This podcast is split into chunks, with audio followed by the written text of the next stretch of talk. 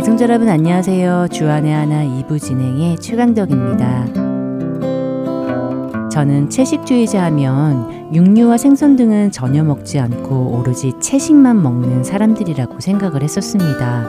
그런데 채식주의에도 그 종류가 여러 가지가 있다는 것을 알게 되었는데요. 기본적으로 채식을 하되 몇 가지 예외를 두는 것입니다. 그러니까 육류는 전혀 먹지 않는 채식주의와는 달리 보통은 채식을 하지만 저는 소세지는 너무 좋아해서 그것만은 먹습니다 라고 말하는 사람들이 생겨난 것이지요. 소고기나 돼지고기, 닭고기는 먹지 않지만 생선만을 먹는 채식주의자, 생선도 소고기도 먹지만 돼지고기만은 먹지 않는 채식주의자, 그리고 이 모두를 전혀 먹지 않지만 대신 우유와 유제품 등을 먹는 채식주의자 등 예외를 두는 음식에 따라 그 종류가 굉장히 다양하더군요. 그래서 이런 사람들을 반채식주의자, 세미 베스테리안이라고 부른다고 합니다. 참 재미있지요? 결국 자신이 좋아하는, 그래서 포기할 수 없는 음식을 먹으면서도 굳이 반채식주의자라고 하며 그래도 자신이 채식주의자라는 칭호를 포기하지 않는 것이 말입니다. 그러나 아무리 채식 위주로 식사를 한다고 해도 소세지를 먹는 사람을 우리가 채식주의자라고 말할 수는 없지 않겠습니까? 첫 찬양 함께 하신 후에 말씀 계속 나누도록 하겠습니다.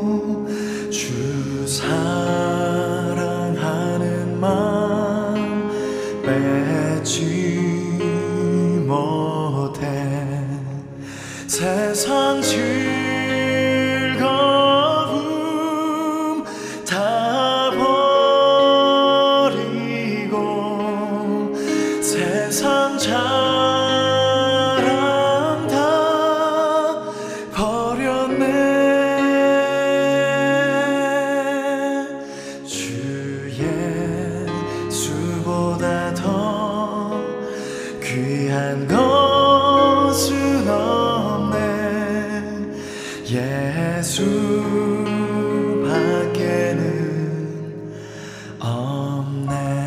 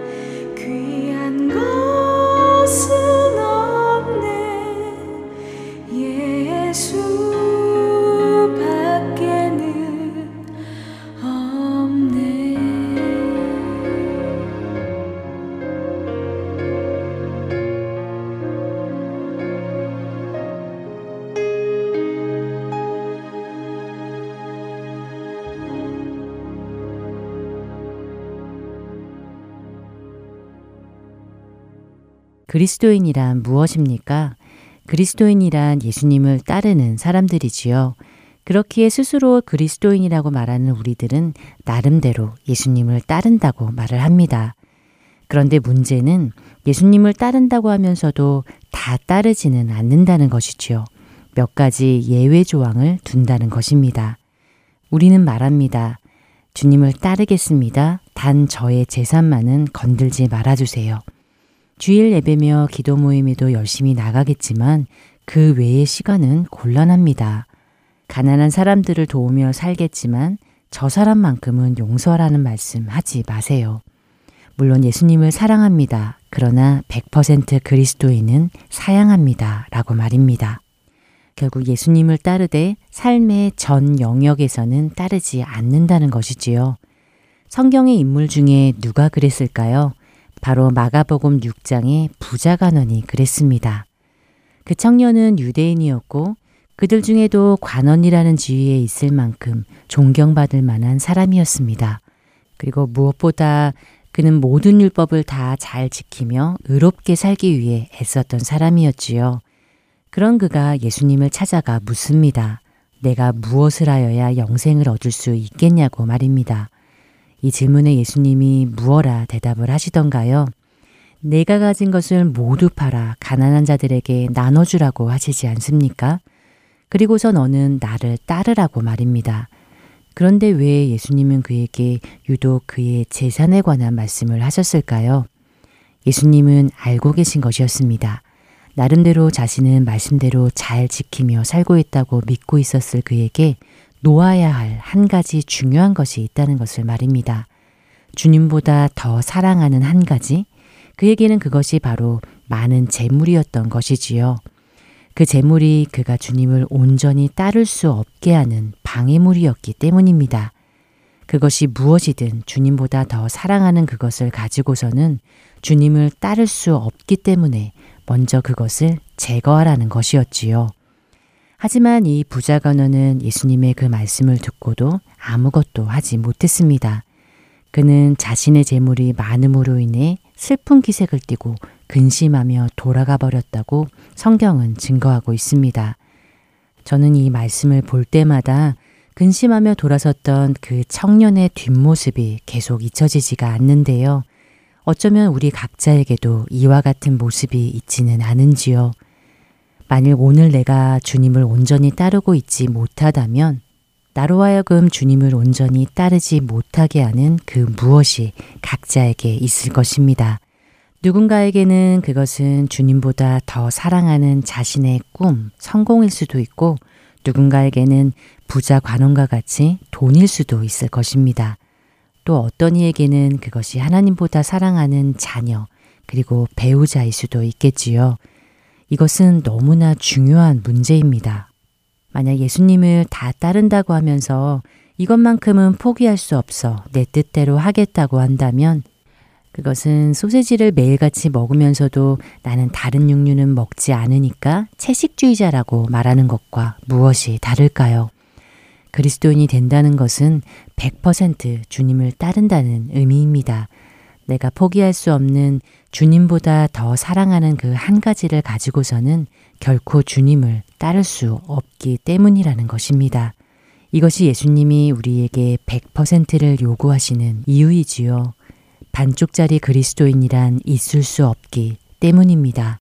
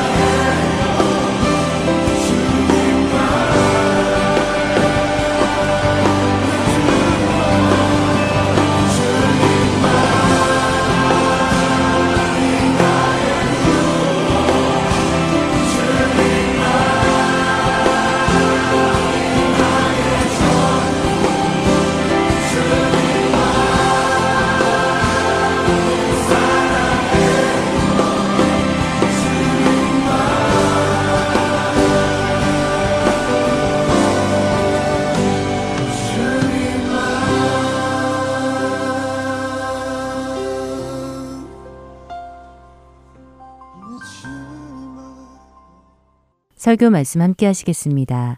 이번 주부터 새롭게 캘리포니아주 사랑의 빛 선교교회 윤대혁 목사께서 은혜의 설교 말씀에 동참해 주십니다. 이 시간은 고린도후서 십이 장 칠 절에서 십 절까지의 말씀을 본문으로 그리스도의 능력이 머물게 하라 라는 제목의 말씀 전해 주십니다.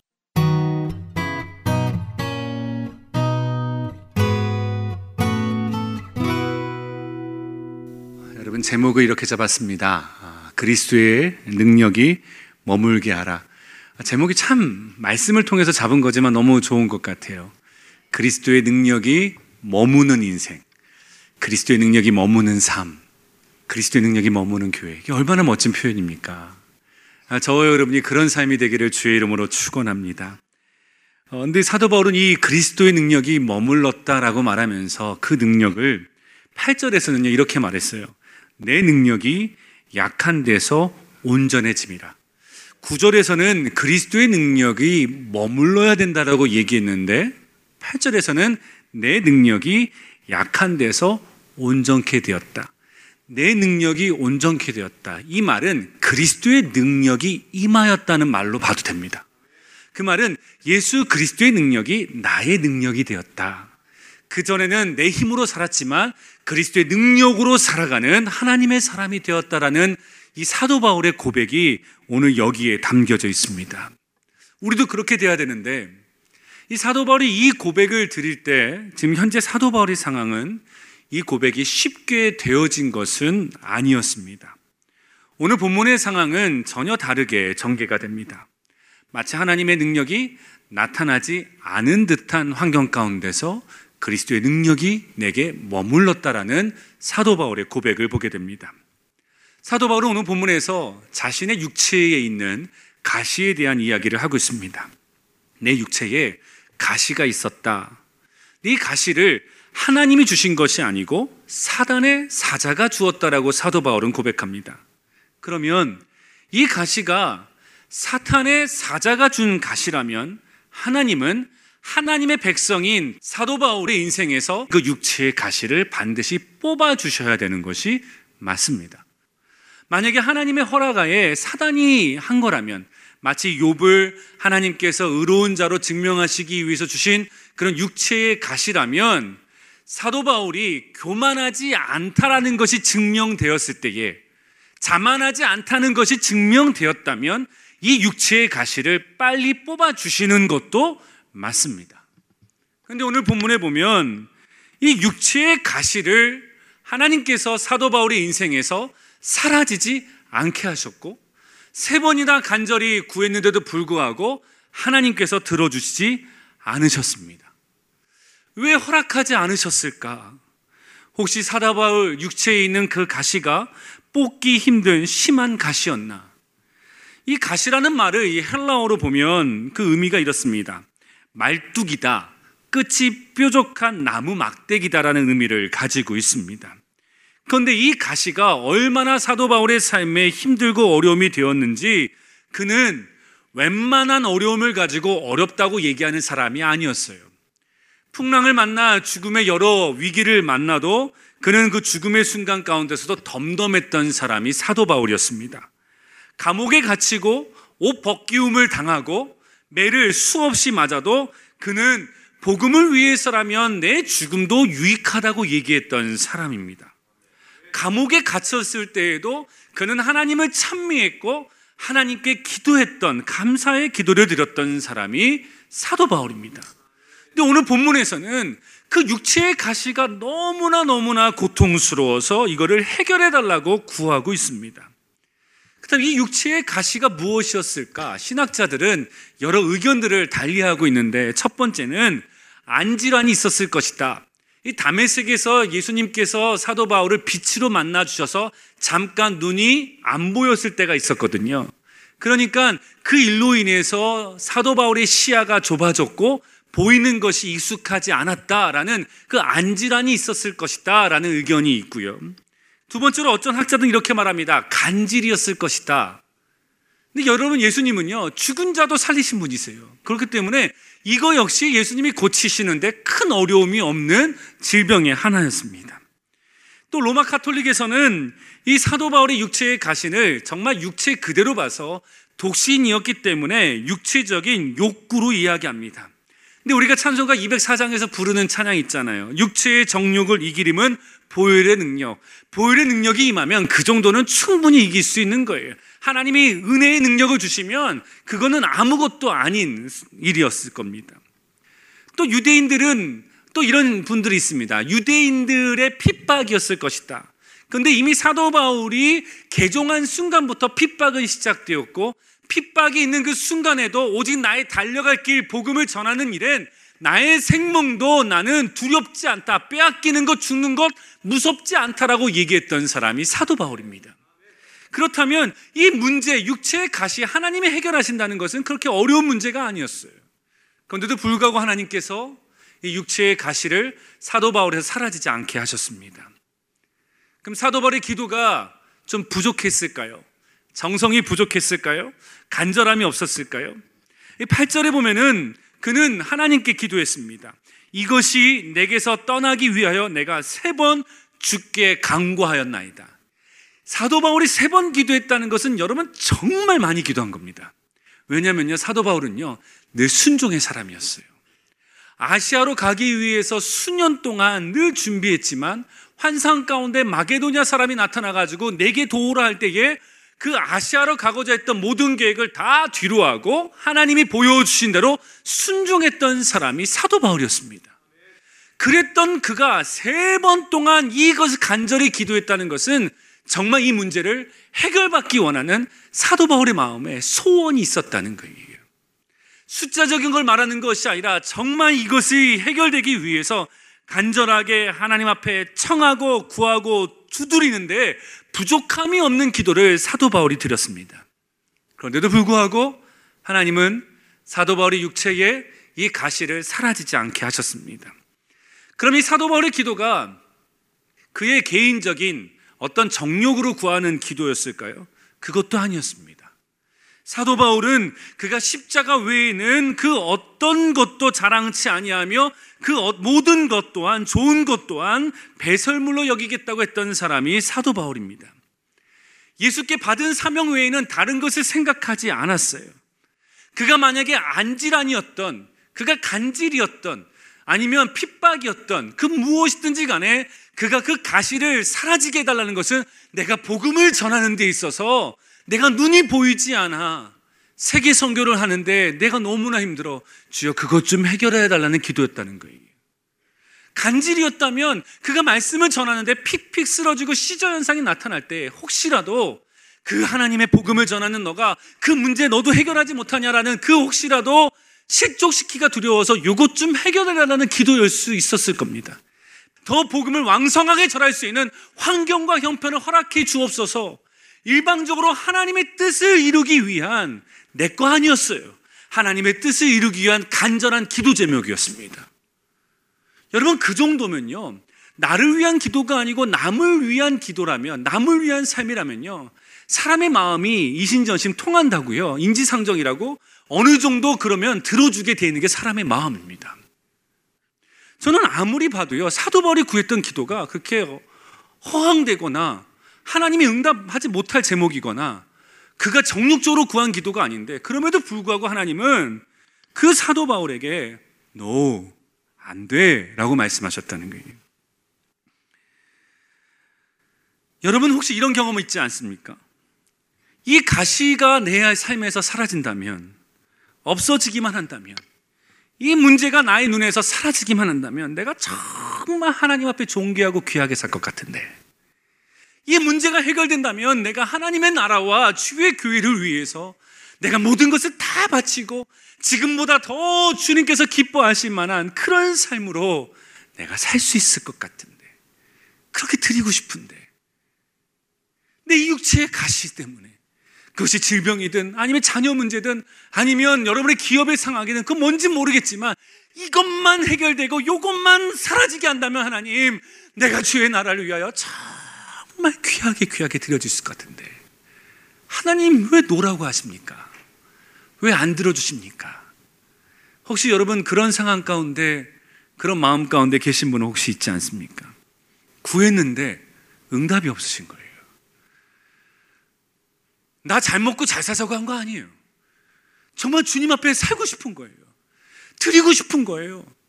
주의 교회를 위해서, 선교를 위해서 정말 살고 싶은데 그거 뭐라고, 그거 왜 해결 안 해주시는지. 방향도 잃어버리고 이제는 이제는 어떻게 기도해야 될지 모르는 그런 막막함 가운데, 신망 가운데, 상심 가운데 혹시 여러분 계시는 분은 있지 않습니까? 우리가 이런 일을 겪다가 시간이 흐르다 보면 우리 스스로를 위안하면서 스스로를 그냥 마음을 캄시키면서 우리가 살아갈 때가 있죠. 그 제일 첫 번째 쉬운 방법은 이거죠. 너도 하나님의 응답이야. 아닌 것도 응답이니까 그냥 우리가 이걸 운명처럼 받아들여야 돼. 어떻게 안 되는 걸. 하나님이 싫다는데 어떻게 하겠어. 여러분, 우리는 그 하나님의 노라는 응답을 운명적으로 받아들이는 사람이 아니에요. 하나님은 우리와 그렇게 교제하지 않으십니다. 하나님 우리에게 노라고 했으니까 그런 줄 알아, 이렇게 안 하신다는 거예요. 하나님은 우리에게 우리가 모르는 것을 알 수 있도록 비유로 설명해 주시고 우리와 교제하기 원하셔서 깨닫게 하시고 알게 하시고 우리를 그렇게 인도하시는 분이세요. 근데 우리는 어떨 때는 노라고 했으니까 모든 게 다 끝난 거야 하고 그냥 운명처럼 생각도 하지 마, 없었던 걸로 쳐, 이렇게 나를 삭히고 삭히면서 여러분 살아갈 때가 있는데, 여러분 그것은 건강한 그리스도인의 모습은 아닐 수 있습니다. 하나님은 우리에게 노라는 답변을 주시고 그 의미와 이유를 우리에게 보이고 알리기를 원하신다는 거예요. 두 번째로 우리가 이럴 때 또 위로를 스스로 위안을 샀습니다. 육체의 가시를 생각하면서 이런 가시가 나만 있는 것이 아니네, 저 사람도 있네, 아 다 있구나, 하나님을 잘 믿는 사람도 있구나, 다 있구나, 너도 있고 나도 있고 다른 분이 다 있구나 하면서 아 우리는 육체의 가시가 다 있는 거예요 하면서 서로 위안을 삼고 동질감을 가지고 서로 위로하는, 그 정도로 우리가 이 가시를 해석해서도 안 되는 것입니다. 또 세 번째로 오늘 본문 가운데 나오는 내용이기도 해요. 하나님께서 그 육체의 가시를 사라지지 않게 하고 난 다음에 사도 바울이 이렇게 고백합니다. 고백하기를 내 은혜가 내게 족하다라는 말씀을 그가 고백합니다. 근데 여러분, 제가 이 본문을 좀 묵상해 봤어요. 과연 그 고백이 과연 정말 사도 바울에게 위로가 됐고 힘이 됐고 격려가 됐을까? 근데 저는요, 제가 묵상하는데 이게 위로가 정말 됐을까? 별로 위로가 안 됐을 것 같은 생각이 드는 거예요. 그 이유가 뭐냐면, 내가 문제가 생겨서, 질병이 생겨서, 내가 기업이 힘들고 어려운 가정 가운데 그 길을 걷고 있는데 누가 나한테 와서 이렇게 얘기합니다. 지사님 더 이상 기도하지 마, 그동안 받은 은혜가 있잖아, 뭘 또 기도해, 뭘 이렇게 욕심이 많아. 위로가 되십니까? 여러분 힘들고 어려운 응답이 돼야 돼요. 육체의 가시 같아요. 사라졌으면 좋겠어요. 그런데 여러분 응답이 안 돼서 노란 응답 받았는데 힘들고 어려워하는데 누가 와가지고 이렇게 얘기합니다. 지사님 그래도 하나님의 자녀가 됐잖아요, 그게 얼마나 큰 축복이에요. 여러분 그러니까 더 이상 그 기도하지 말고 그냥 만족하며 살라고. 이게 틀린 말은 아닌데요, 이게 내가 은혜가 있으면 그게 아멘으로 받아져요. 내가 영적으로 괜찮을 때. 그런데 상심하고 실망하잖아요. 그게 하나도 은혜가 안 돼요. 내가 뭐 큰 거 말한 거 아니잖아요. 하나님 이렇게 얘기하고 싶을 때도 있어요. 꼭 이렇게 힘들게 힘들게 힘들게 하면서 내가 믿음 생활해야 됩니까? 하나님 그곳에 눈물도 없고 슬픔도 없고 아픔도 없다며요. 조금 맛만 보게 해주시면 안 되는 건가요? 꼭 굳이 그렇게, 그 내가 그렇게 간절히 바랬던 거, 그 육체의 가시를 그렇게 두시면서 나를 굳이 인도하실 필요가 있습니까? 내 은혜가 부족하다고요? 하나님 날마다 은혜를 구하라며요. 내 은혜가 만족하다고요? 하나님 네가 구하라 주신다며요. 저 더 필요해요. 지금 더 은혜가 필요해요. 근데 왜 안 주시는 거예요? 그때 여러분, 너희 은혜가 족하다? 지사님 구원받은 거면 그만이지 또 뭘 구해요? 이게 은혜가 안 될 때가 있다는 거, 우리에게. 과연 대체 사도 바울은 지금 자신이 육체의 가시를 사라지게 해달라고 기도했지만 거절받는 노라는 답변 가운데 그가 어떻게 이것을 기쁨으로 바꾸고 있는지를 우리가 좀 보기를 원합니다. 우리 구절의 말씀의 후반절을 좀 볼까요? 이렇게 얘기하고 있어요.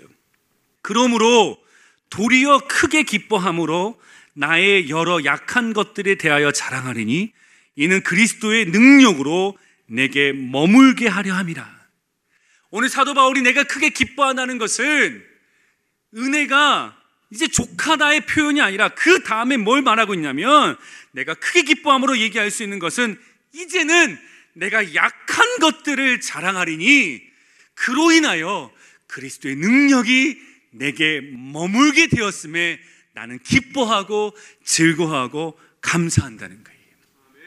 오 절의 말씀에, 십이 장 오 절의 말씀에 나를 위하여 약한 것 외에는 자랑하지 아니하리라.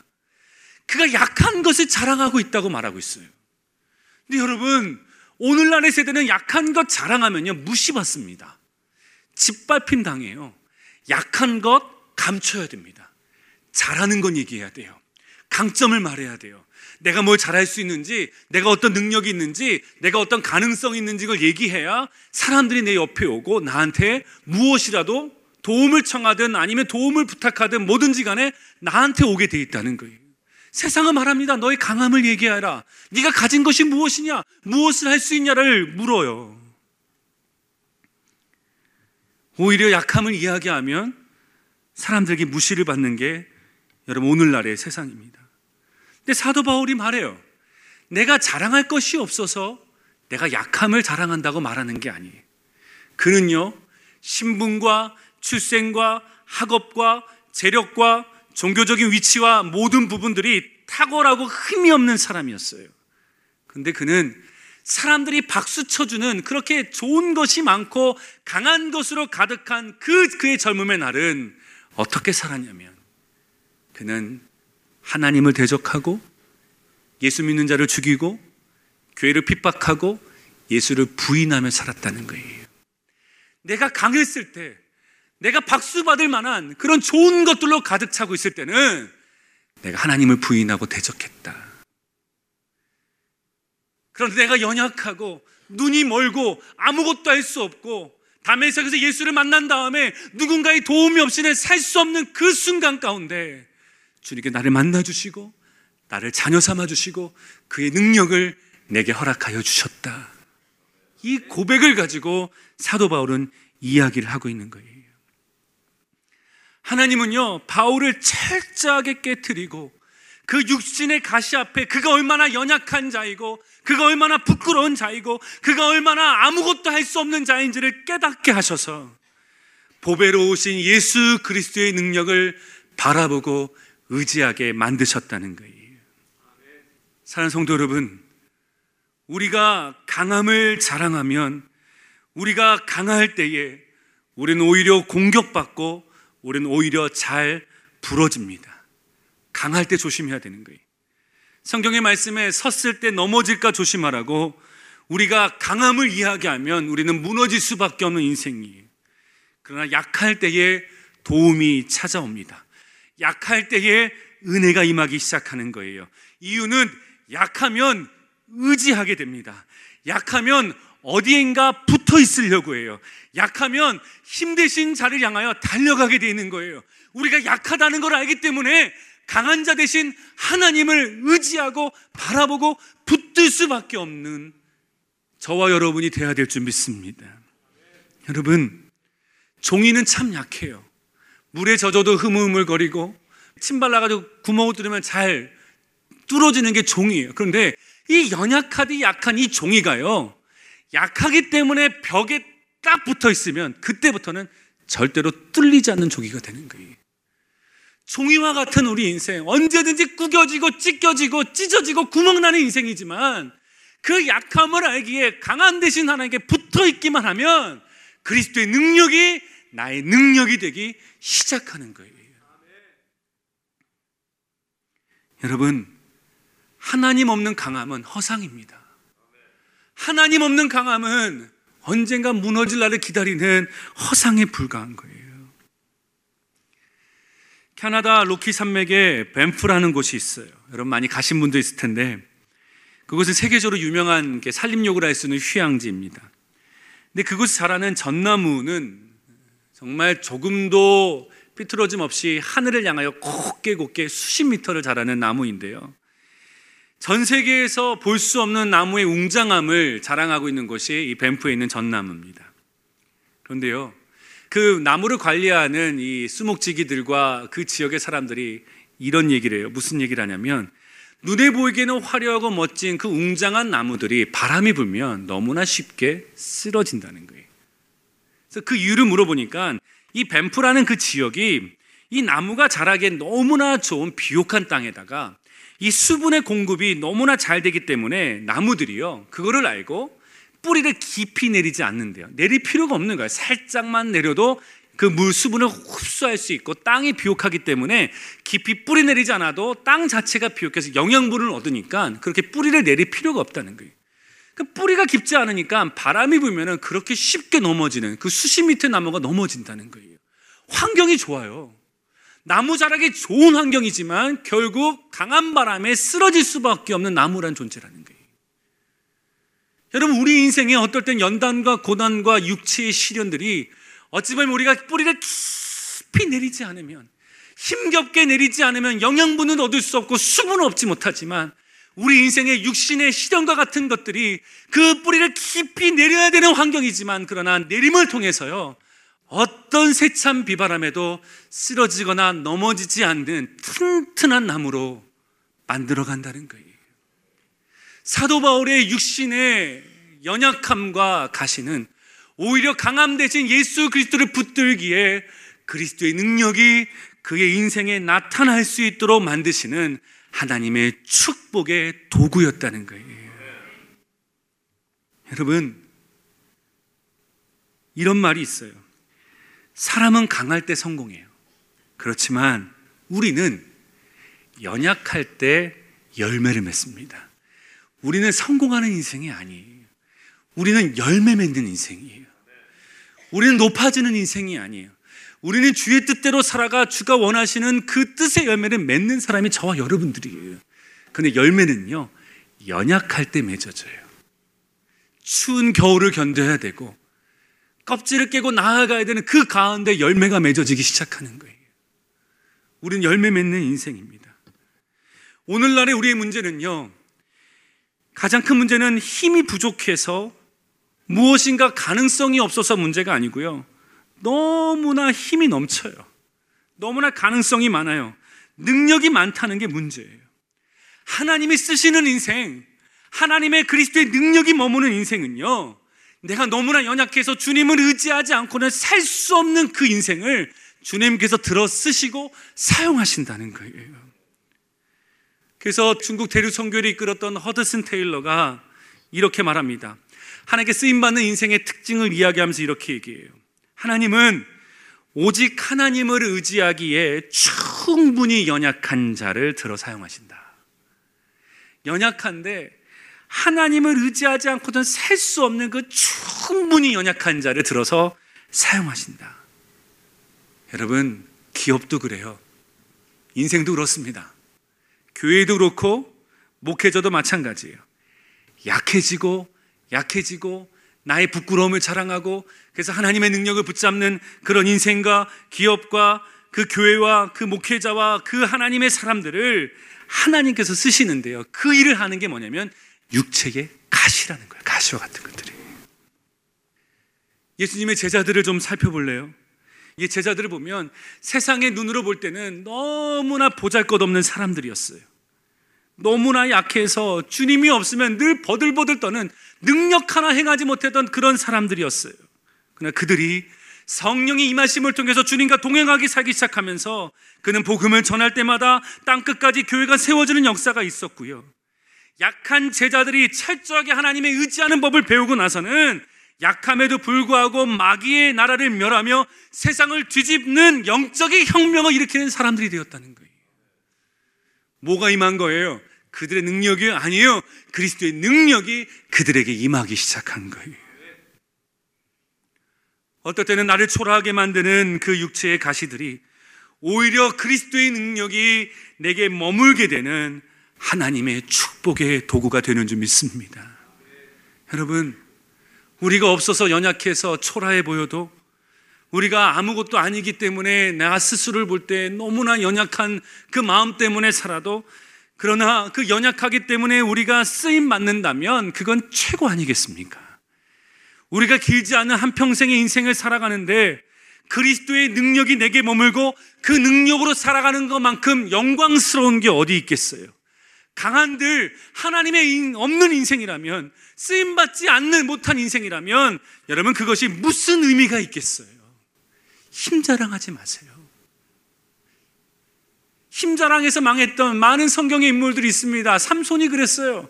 삼손은 그의 힘을 자랑하기에 너무나 급했고 그의 지식을 자랑하기에 사람들에게 수수께끼를 내면서 자기가 얼마나 똑똑한지 지혜가 많은지 힘이 많은지 드러내려고 늘 애썼어요. 그랬던 삼손의 인생에 성령이 떠나니까 너무나 평범하고 버림받은 인생을 살 수밖에 없었던 거예요. 그리스도의 능력이 머무는 인생은 나의 연약함을 자랑하고 하나님의 강함을 붙드는 인생, 그것이 그리스도의 능력이 머무는 삶이에요. 성경은 우리에게 분명히 가르칩니다. 하나님은 미련한 자, 연약한 자, 천한 자, 멸시받을 수밖에 없는 없는 자를 택하셔서 지혜를 자랑하는 사람들, 강한 것을 자랑하는 사람들, 있는 것을 자랑하는 사람들을 부끄럽게 하시고 패하게도 하시며 그 누구도 그 무엇으로도 하나님 앞에서 자랑하지 못하게 할 것이다. 그 무슨 말입니까? 오직 하나님만을 자랑하게 할 것이다. 부흥하는 교회, 부흥하는 기업, 부흥하는 인생을 봐도요, 자랑할 것 많이 없는데, 가진 것 없는데, 부족한데, 연약한데, 그런 교회 하나님께서 그런 인생에 부흥을 주시고 은혜로 역사하여 주시는 것을 우리 많이 보게 됩니다. 제가 지난주에 어느 한 비즈니스 신방을 갔어요. 근데 저는 그 지사님의 고백이 너무나 귀하고 감사해서 그, 그분의 고백이 막 떨림으로 제 마음에 임하더라고요. 미국에 와서 십 년 동안 비즈니스 할 때 너무나 잘 됐다는 거예요. 십 년은 그냥 뭐 계속 고속도로를 하위를 달리는 것처럼 쭉쭉쭉쭉 뻗어갔다는 거예요. 그래서 이렇게 잘 돼도 되나 싶을 정도로 물건을 갖다 놓으면 그게 다 돈이었대요. 갖다가 팔면 돈이 생기냐, 갖다 놓기 너무나 바빴대요. 오히려 물건이 없어가지고 돈을 못 벌었대요. 갖다 놓으면 팔리니까요. 근데 십 년이 지나고 삼 년 전부터 어려움이 찾아오면서 그때는 물건을 갖다 놔야 되는데 갖다 올 때마다 그 짐을 보면 이제는 그게 다 빚으로 보이는 거예요. 빚으로 갚아야 될 빚. 완전 다른 상황이 돼버렸어요. 그래서 그분이 이제 예배 신방을 드리면서 지난 십 년 동안의 일들과 지금 현재의 서퍼링의 시간들을 이야기하면서 한마디 하시더라고요. 제가 너무나 교만했었습니다. 되는 줄 알았어요. 그래서 그냥 했대요. 잘하니까, 잘 되니까. 그 기울어가는 가운데서도 잘했으니까 나를 의지하고 내가 얼마든지 할 수 있다는 생각을 가지고 늘 살았는데, 그러면서 힘든 시간을 보내면서 이제 신방을 받은 이런 얘기 하시더라고요. 저한테 신방을 청할 때 이렇게 하시더라고요. 목사님, 목사님 오실 때요, 죽은 나사로를 살리시는 예수님의 마음으로 오셔야 됩니다. 이런 얘기 하시면서 그 신방을 끝나 이런 얘기 하시더라고요. 이제는 하나님께서 죽은 나사로를 살리시겠지요. 이 죽은 나사로가 자기예요, 자기. 힘이 죽었어요. 힘이 없어요. 주님께서만 살리실 수 있는 거예요. 이제 죽은 나사로를 살리시겠지요. 죽은 나사로를 이제는 주님께서 살리시겠지요. 그런데 그 이야기할 때마다 힘든 삶의 현재의 처절함이 아니라 죽은 나사로를 살리시게 할 때 믿음이 일어나기 시작하는 거예요. 예수님께서 죽은 나를 살리실 때 뭐라고 말씀하셨습니까? 내가 믿으라. 믿으면 하나님의 영광을 보리라. 예. 나의 그동안 자랑했던 것 다 내려놓고 이제 내가 죽었습니다. 힘이 없습니다. 주님이 아니고서는 안 됩니다라고 믿음을 고백할 때에 주가 역사하기 시작하실 줄 믿습니다. 여러분, 하나님의 능력은 우리의 약함으로 시작됩니다. 우리가 약할 때 하나님의 강함이 나타나기 시작하는 거예요. 선교학적인 용어예요. 이것을 잘 표현한 말이 있어요. 약함으로부터의 선교라는 말이 있어요. 예수님이 그러셨다는 거예요. 예수님이 인간의 가장 약하디 약한 인간의 모습으로 오셔서 십자가에 매달리실 때에 복음의 역사가 능력 있게 나타났던 것처럼 한 인생의 약하디 약한 그 현장이 하나님의 능력과 복음의 역사가 힘있게 나타나는 현장이 된다는 거예요. 쓰임받는 분들 보면요, 육체에 가시가 다 있어요. 어려움이 다 있어요. 힘듦이 다 있어요. 사람마다 기준이 다르겠지만 여러분, 저한테도 이 장에 쓰기까지 목회절 하면서 저 나름대로 되게 힘들고 어려운 일들이 있었어요. 근데 사람들이 안 믿어요. 고생 안 한 얼굴 같다고. 그래서 되게 어떻게 표현할지 모르겠지만 곱게 자란 건 많지만 그렇다고 고생이 없었던 건 아니에요. 여러분, 우리 인생에 그런 어려움이 있기 때문에 나를 빚어주시고 만들어주시고 그의 능력으로 살게 하시는 하나님의 역사가 있습니다. 여러분에게 이미 지워버린 육체의 가시들, 왜 안 들어주세요? 라고 했던 그 수많이 하나님을 원망했던 것들이 오히려 여러분 삶에 하나님의 능력이 머물게 되는 축복된 시간이었은 줄 믿습니다. 이제 한 분을 더 얘기해 드릴게요. 그분은 만나면서 참 강하게 도전받았던 우리 성도님이신데 이렇게 얘기하시더라고요. 목사님, 이제 우리 가정이, 우리 남편이, 우리 아들이, 자녀가 정말 하나님의 쓰임 받아야 됩니다. 정말 쓰임 받아야 되는데 지금 보니까 그런 관심이 없는 것 같다고, 남편과 기업과 아이들이 쓰임 받아야 되는데. 그러면서 이렇게 얘기하시더라고요. 그래서 목사님, 하나님께서 올해 이 잘 되는 기업, 장사가 잘 된대요. 그래서 부끄러워서 얘기도 못한대요. 너무나 그 사람들이 힘들어할까봐. 이 잘 되는 기업을 올해는 좀 하나님께 안 되게 해주셔야 된다고. 그 얘기 듣는데 이게 무슨 소리 하는 거야. 배부른 소리 하시네 할 수도 있는데요. 그 담겨져 있는 의미는 뭐냐면 계속 내 강함만 자랑하고 내 높임만 자랑하고 내가 잘 됐다는 거 자랑하다가 하나님께 쓰임받지 못하면 어떻게 하냐고. 그럴 바에야 약하디 약해지고 하나님 의지하면 안 되는 걸 만드셔서 하나님 붙들고 살 수밖에 없는 그런 기업 되게 해달라고, 그런 남편 되게 해달라고, 그런 자녀들 되게 해달라고 이렇게 얘기하시는데요. 그 마음에 그 진실된 마음을 보더라고요. 아, 그렇게라도 해서 그렇게라도 해서 정말 하나님께 쓰임받고 싶은 마음, 그리스도의 능력이 내 삶에 떠나지 않고 머물게 하고 싶은 간절한 소원들, 약함을 자랑하는. 여러분, 누가 약함을 자랑하고 싶겠습니까? 누가 나의 부족함을 떳떳이 얘기하고 싶겠어요? 아무런 문제 없는 것처럼, 모든 것이 다 잘 되는 것처럼 보이고 싶죠. 그렇죠. 그거 다 바라는 소원이에요. 그런데 우리는요, 어떨 때는요, 내가 강하지 못해서 울어요. 내가 연약해서 울어요. 내가 힘이 없어서 울어요. 여러분, 아니에요. 성경은 뭐라고 말합니까? 연약하기 때문에 기뻐해라. 힘이 없기 때문에 기뻐해라. 그리스도의 능력이 너희에게 머물게 됨이라. 이것이 우리에게 마음의 진정한 기쁨과 소원이 되어야 될 줄 믿습니다. 성도가 언제 가장 강해지는지 아세요? 많은 걸 얻었을 때요? 돈을 많이 벌었을 때요? 높은 자리에 올라갔을 때요? 아니에요. 주님 안에서 가장 약한 그때에 성도는 가장 강한 그리스도인으로 살기 시작하는 거예요. 왜요? 하나님을 떠날 수 없거든요. 하나님을 놓칠 수 없거든요. 그와 함께 동행하지 않으면 내가 살 수 없거든요. 그리스도 능력이 임하기 시작하는 거예요. 산성도 여러분, 우리는 육체의 가시 앞에 어떨 때는 원망하고 좌절하고 포기하고 살아갑니다. 여러분의 자녀들 또한 그 육체의 가시, 부모에게 말할 수 없는 한계를 이르렀을 때에 혼자 방에서 눈물 흘리면서 보내는 우리 자녀들의 모습을 봤을 거예요. 그때마다 부모 세대가 뭘 얘기해야 됩니까? 너의 그 약함이, 그 약함을 자랑할 때에 하나님의 능력이 너의 삶에 임하게 됨이라 라고 격려해 주셔야 되는 거예요. 우리 가정이 힘들어요. 기업이 힘들어요. 그럴 때마다 우리 뭘 외쳐야 됩니까? 우리가 연약할 때에 그리스도의 능력이 우리 기업에 머물기에 우리 이 시간에 함께 기뻐하고 여호와의 능력이 임함에 대해서 찬양하고 나아가십시다. 이 믿음의 고백을 우리가 드릴 줄 알아야 되는 거예요. 오늘 사도 바울은 이것을 말하고 있습니다. 육체의 가시가 여전히 그렇게 있었지만 그의 깨달음은 그거를 통하여 하나님의 능력이 내게 임하였습니다. 내 능력이 그로 말미암아 온전케 되었습니다. 그리스도의 능력이 나의 능력이 되었습니다. 이 고백을 지금 드리고 있는 겁니다. 사랑하는 성도 여러분, 여러분에게 육체의 가시가 무엇입니까? 질병일 수 있어요. 가난일 수 있습니다. 배우지 못한 학문일 수 있어요. 신체적인 장애일 수도 있어요. 남에게 말할 수 없는 약점과 과거와 잊고 싶은 좋지 않은 환경과 조건일 수도 있어요. 그러나 그것이 여러분에게 육체의 가시로 남겨져 있다 할지라도 하나님의 능력이 임하면, 하나님의 능력이 부어지는 곳이라면 그곳을 통해서 하나님께서 우리를 온전케 하여 주실 줄 믿습니다.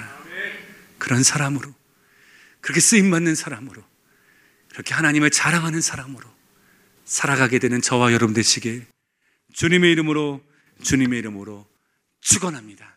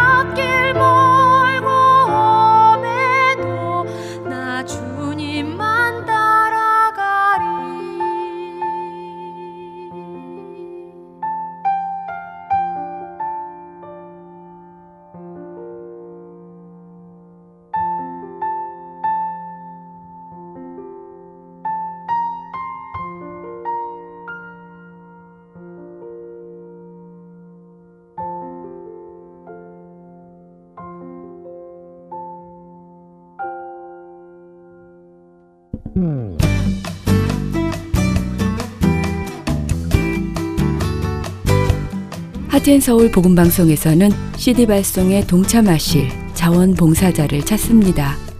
매주 목요일 오전 아홉 시 삼십 분에서 열한 시 삼십 분까지 두 시간 동안 씨디를 봉투에 담아 우체국에 배송하는 일에 동참하실 분들은 연락 주시기를 바랍니다.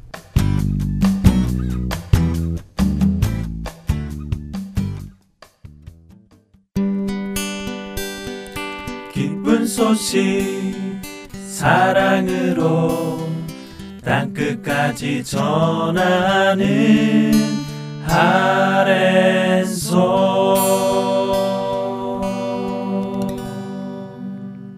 이어지는 프로그램 오스왈드 챔버스의 주님은 나의 최고봉, 강순규 아나운서가 낭독합니다.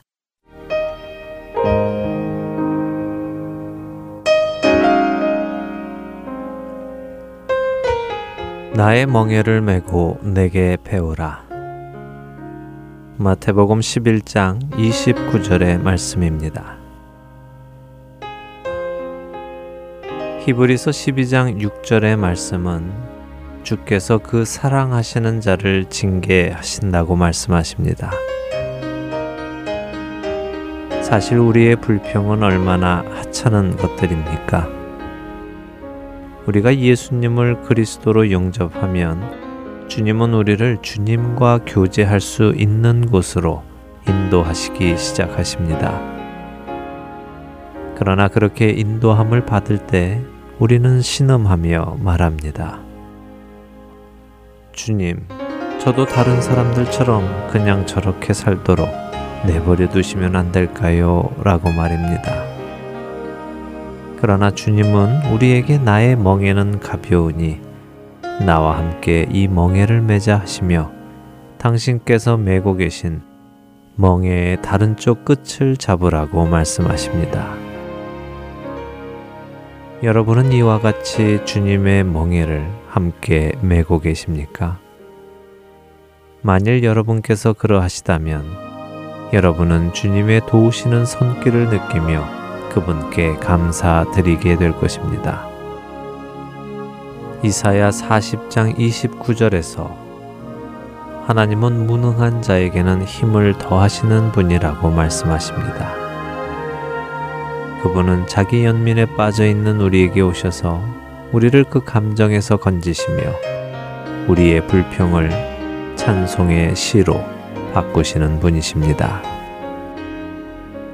바로 이 하나님의 능력을 알 수 있는 유일한 방법은 예수님의 멍에를 지고 그분에게서 배우는 것뿐입니다. 때때로 우리는 경건하고 거룩하게 살아가는 성도를 보며 아, 저 사람은 아무 걱정거리도 없고 무거운 짐도 없어서 그럴 수 있어 라고 생각하기도 합니다. 그러나 우리는 우리의 눈을 가리고 있는 장막을 벗어내고 다시 그들을 보아야 합니다. 한 성도가 주 안에서 평강을 누리고 기쁨을 누리며 그 빛 안에 거하는 모습을 보여준다면 그것은 그 성도가 주님의 멍에를 함께 메고 예수 그리스도께로부터 배웠다는 사실을 증명해 주는 것이기 때문입니다. 하나님께서 우리에게 매도록 허락하시는 멍에는 우리 삶 속에 있는 포도송이를 짓누르게 합니다. 그리고 그 결과로 포도의 즙이 우리 안에서 나오게 하시지요. 우리 대부분은 그 사람에게서 나오는 이 포도즙에만 관심을 갖고 그가 메고 있는 멍에는 보지 않으려 합니다. 그러나 우리가 보아야 하는 것은 성령님께서는 바로 이러한 멍에를 통해 흑암의 그 어떤 권세도 넘볼 수 없는 참된 성도로 우리를 빚어 가신다는 것입니다. 이제 여러분의 삶을 돌아보십시오. 여러분에게 지어진 그 멍에를 보십시오. 그 멍에를 통해 여러분은 포도즙을 내고 계십니까? 만일 여러분이 포도즙을 내지 못하면서 메고 있는 멍에에 대한 불평만을 하고 있다면 당장 그 불평을 중지하십시오.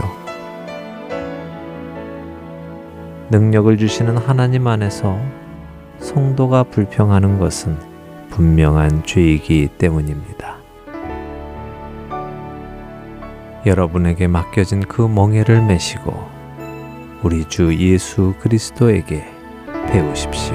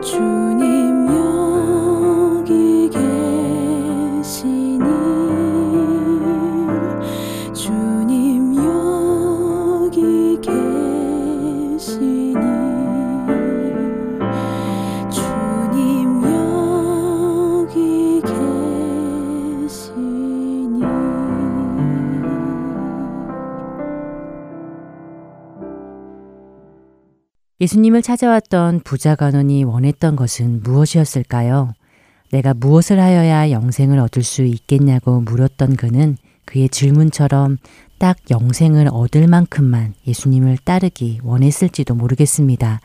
내가 가진 부와 명예, 세상의 즐거움과 함께 예수님을 따르며 영생에 이르는 그리스도인이라는 칭호까지 얻는 것 말입니다. 그러나 그런 그에게 예수님은 단호하게 말씀하셨지요. 둘 중에 하나를 선택하라고 말입니다. 네가 나보다 사랑하는 그것을 가지고는 결코 나를 따를 수 없기 때문이라고 말입니다. 그러나 부자 청년은 끝내 주님을 선택하지 못하고 떠나갔습니다. 그도 언젠가는 결국 모든 것 다 놓고 떠나가야 할 텐데도 예수님 앞에서 결국 돌아서고 말았습니다. 예수님을 만났지만 그분 앞에서 무릎까지 꿇고 영생을 어떻게 얻을 수 있을지 물었지만 그분을 붙들지 못하고 따르지 못했습니다. 슬픈 기색으로 돌아갔던 부자 청년처럼 그렇게 우리의 인생을 끝내는 어리석은 우리가 되지 않기를 바랍니다. 그 무엇으로도 주님을 대신할 수 없습니다. 오늘 여러분에게 예수님을 온전히 따르지 못하게 방해하는 그 어떤 것이 있으십니까? 이것만은 포기할 수 없다며 움켜쥐고 있는 것이 있으신지요? 부와 명예, 나의 꿈, 자존심, 삶의 안락함. 물론 이 모든 것이 중요하지만 그러나 우리에게 생명 주신 예수 그리스도를 대신할 수 없습니다. 그 무엇과도 우리의 영생과 바꿀 수는 없습니다. 주님은 오늘도 우리에게 물으십니다. 나보다 더 사랑하는 그것이 무엇이냐고요. 너는 지금 무엇을 의지하고 있느냐고 말입니다. 마태복음 육 장 십구 절에서 이십일 절은 말씀합니다. 너희를 위하여 보물을 땅에 쌓아두지 말라. 거기는 좀과 동록이 해하며 도둑이 구멍을 뚫고 도둑질하느니라. 오직 너희를 위하여 보물을 하늘에 쌓아두라. 거기는 좀이나 동록이 해하지 못하며 도둑이 구멍을 뚫지도 못하고 도둑질도 못하느니라. 내 보물 있는 그곳에는 내 마음도 있느니라. 앞으로의 우리의 삶이 주님을 따르기 위해 버려야 할 것들 버릴 수 있는, 그래서 우리의 구주 되신 주님만을 온전히 따르는 우리 모두가 되기를 소원합니다. 그리스도인으로 모든 것을 갖췄다고 생각했지만 가장 중요한 것을 놓쳤던 어리석은 부자간원이 되지 않는 우리 모두가 되기를 바라며 주안의 하나 이 부 여기서 마치도록 하겠습니다. 지금까지 구성과 진행의 최강덕이었습니다. 안녕히 계세요.